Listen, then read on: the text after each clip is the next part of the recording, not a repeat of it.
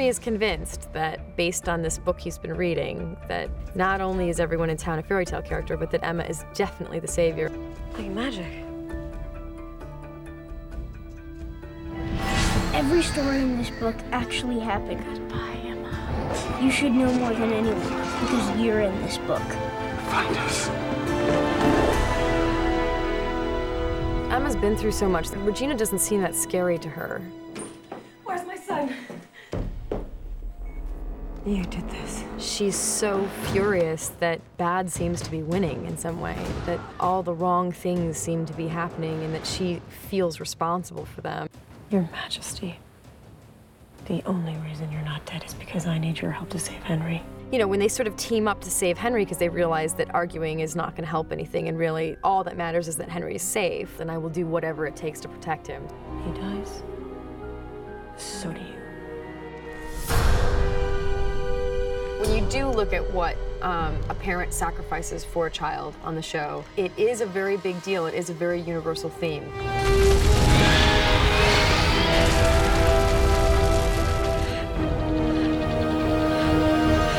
Whether it's imagining our lives without them or being separated from them in some way at some point, or the idea of them fighting for us and, and displaying their love in such an unconditional way is definitely going to be moving.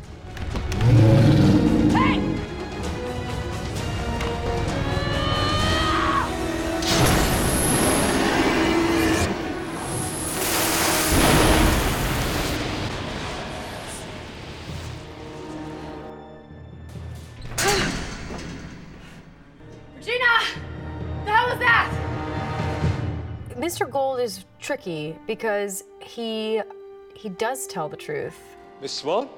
and he does make good on his promises, Mr. Gold, what are you doing here? I've come to check on you. but he makes promises with bad intentions. I'm glad I did. Regina's abandoned you, sabotaged the elevator. So even though he may on the surface follow through with what he's promised you or the deal that he's made, he's made a deal with the intention to be manipulative. I'm coming up. No, there's, there's no time for this. You can't possibly scale the wall and carry that. Yeah? Well, I can try. No, you can't. Just toss it up. Your boy's going to be fine. I promise. We're running out of time. Toss it up. You hold on, but I'll be right up. She was unfortunately put in a position where she had to choose the lesser of two evils because she didn't have anyone else to help her. So she knew what she was getting into. It wasn't like she thought he was an incredibly trustworthy human being that was just gonna like help her out because he was being nice.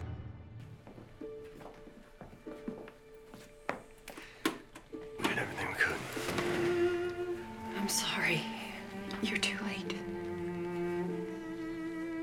Regina's love for Henry is quite unique and quite special and rare for her.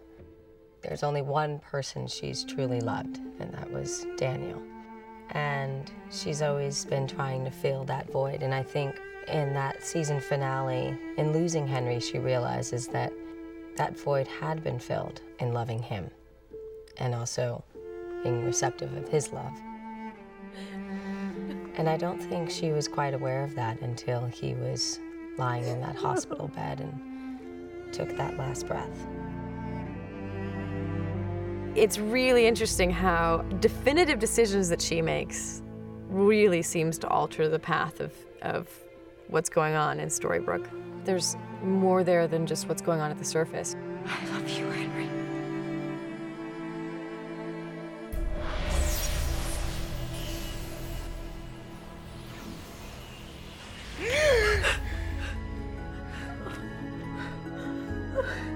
I love you too.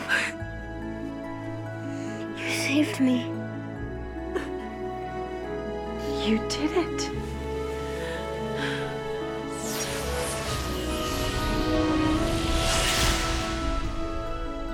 you have all of these characters that are relatable and that we have some familiarity with that are now being explained in a way and revealed in a way we've never seen before and yet at the same time you still feel that like subconscious pull to there being a deeper meaning it may not be at the surface but it's under there and you feel it kind of pulling you so it's definitely operating on several levels Magic is coming.